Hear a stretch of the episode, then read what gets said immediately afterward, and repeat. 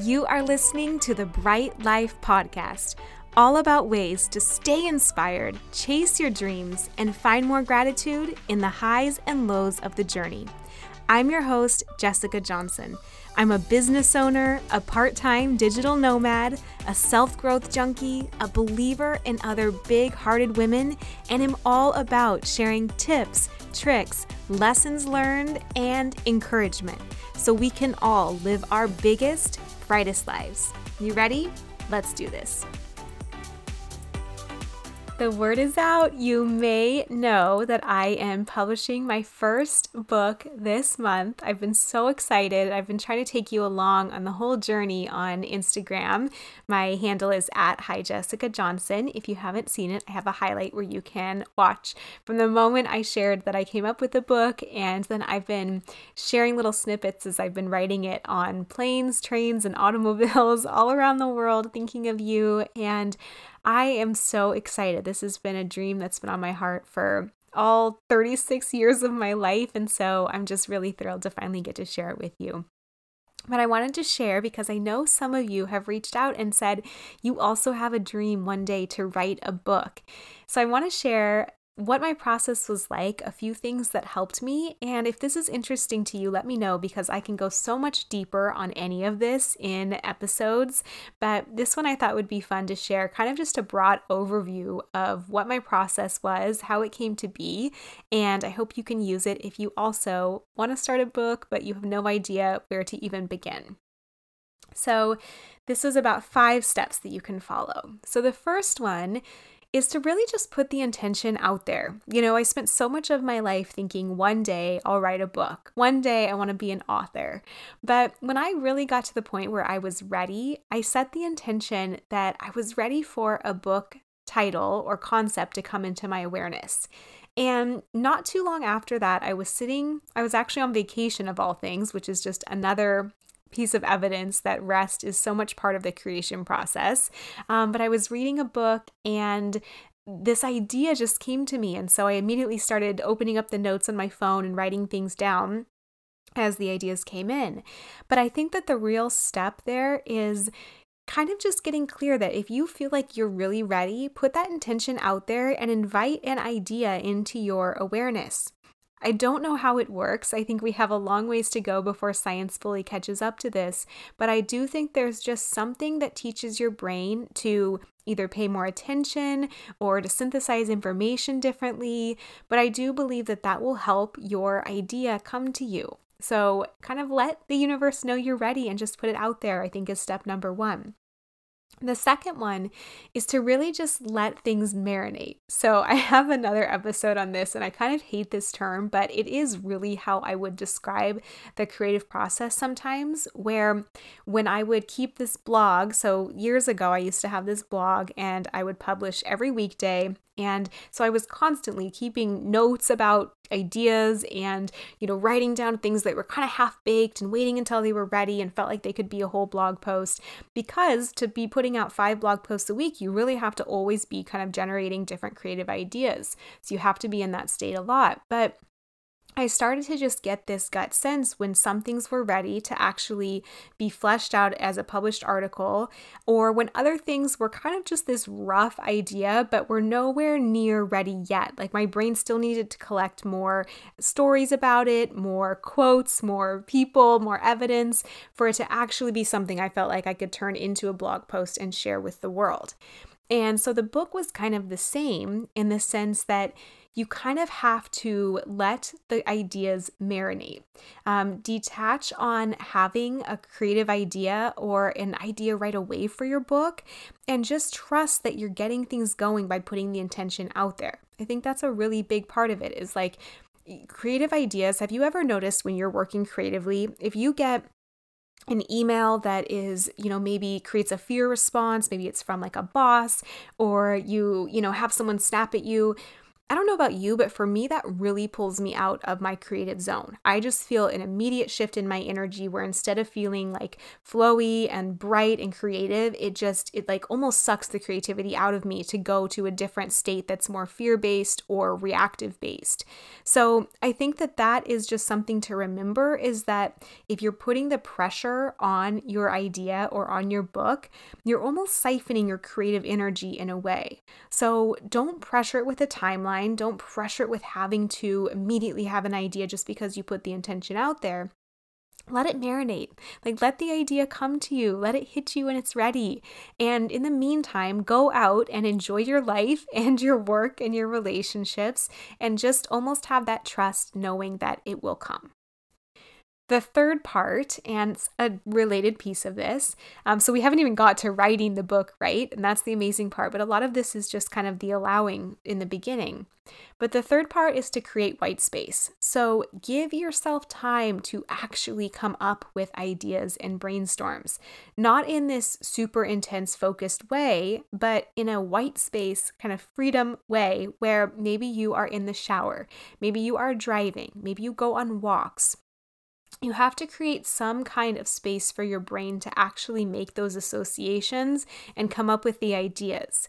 Now, this might sound like a given, but I think it's getting harder and harder in our culture. I don't know about you, but I just feel like we are always switching from cell phones to computers to cars to, you know, work to meetings to lunch at our desk and like to carpools and everything. And it's just like there's never a break in our day to just let our thoughts wander and even if we do have those times, like maybe we're on a treadmill at a gym, we're watching TV, right? Like if we're on a commute, we're listening to an audiobook. Um, we have become so, so productive that it's almost to our detriment for being able to just be creative and play again in that way. So I think creating white space is a really important thing where make sure that you are carving in time to your days or to your weeks where your brain can just wander and you can just kind of stare off into space and think about things and let the associations connect in your brain like I mentioned, I came up with the idea for the book when I was actually taking rest and when I was on vacation and I was sitting at a pool reading. And I know that's a luxury to be able to have a vacation, maybe not the carpool, but like on the car ride, um, instead of immediately turning on the audiobook or the podcast or trying to be productive. Maybe it's just like silence and it's letting your brain process. You know, maybe if you're going on a walk, um, you know, or if you could take the chance to drive to get the errands done, is there a way you could walk instead and kind of just like slow things down a little bit to give your brain that creative space? I think that could be just so in service to that book idea and the ability to think of even ideas for your book once you come up with the concept. So for me, that's really become Something I've tried to incorporate is just not immediately turning on the radio in the car or the Spotify, um, not immediately playing an audiobook when I'm getting ready in the morning, not always trying to be consuming, consuming, consuming, but really allowing my brain to just have a moment to relax and see what it comes up with instead of being fed information. The fourth piece is like then jotting things down like crazy. So once you get that idea, this is what I did. And I'm so grateful that I did this without even really knowing.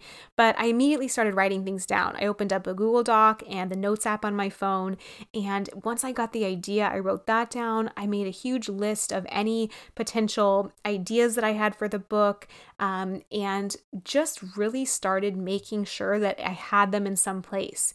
You would think that you'll remember the idea the next day, but you'd be surprised how many of these really newly formed creative ideas are almost just gone if you don't capitalize on them somehow. It's almost like when you wake up from a dream and you're like, oh, I'm for sure gonna remember that. I can't wait to tell, you know, my husband that the next morning. And then it's just gone. And you're like, what was I even thinking that I'd remember that for? Creative ideas can be a little bit like that. So, if you are someone who's intentional about writing a book, you've put it out there, you are giving your space yourself some time to think about it through white space. Once you start to get little glimmers of ideas, go and write them down and just keep this running doc where nothing has to relate. It doesn't have to be something that you for sure use one day, but that alone is really going to give you this place to then, and step number five, go and eventually outline it into a book. So for me, I had pages and pages of random ideas for this book that then I could eventually turn into an actual concrete outline. And for me, the outline really looked like here's my main chapters. Um, that even seeing them started to give me ideas for okay, do I have enough chapters? Is there anything I'm missing? Is there any other part of this that I'd want to add? So that kind of gave me my main buckets. From there, I could go and take all my random notes and ideas and put them under the buckets. So everything kind of had a place, or I'd remove certain things that didn't seem to fit. And then I could really go and start fleshing out like, okay, you know, these go together, this doesn't. And then I had an outline that was much more polished that I could use to start writing my book. Now, you don't have to stick to your outline, you can move things around. I certainly did. I mean, I definitely had different orders for things, or I had some sections, you know, in places where I eventually moved them to other sections. But it just makes the writing process so easy if you can sit down and say, okay, here's my buckets. Like everything has a home. This is what I'm going to write today, and so on. And then once it got down to actually writing it, I mean, I just tried to look at it like a blog post, you know? So I could write blog posts all day long. I do for my work. I teach other women how to do it um, fairly easily through a formula that's helped me in my career. And so for me, I would look at these buckets as this outline of like, I'm just going to sit down today and write a long blog post about this. And then the next day, I would take another piece of the outline and write another quote unquote long blog post. And piece by piece, I was able to put the book together in that way. So that was kind of my process of like one, set the intention, two, like give it time, let it marinate, don't pressure it, it's not ready yet. You know, three, create white space so that you can receive the ideas and downloads. Um, number four is to write down absolutely everything that comes to you, create a place for it. Number five is to kind of flesh out your outline and just start to make the buckets and start to make a polished outline. And include little things, right? Like stories that you have that relate to your buckets. Um, that does so much to bring your story to life beyond just like, here's, you know, the dot, dot, dot, I'm what I'm going to share. It's like, do I have a story that relates to these things? Do I have a quote that I love about this? Um, are there any stats that relate to this that can really bring it home for my reader? And the craziest thing is bit by bit, it just becomes something that you can't stop thinking about and you almost have to put together. Like the words just come out of you once you have gotten to that point where you have all your ideas in one place. It's like there's nothing else left to do but to write it out.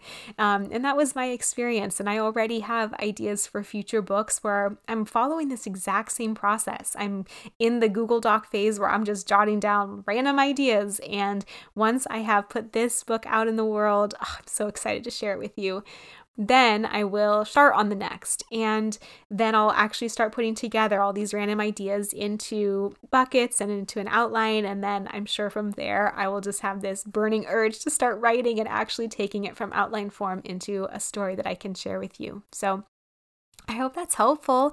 Let me know what other questions you have about writing a book.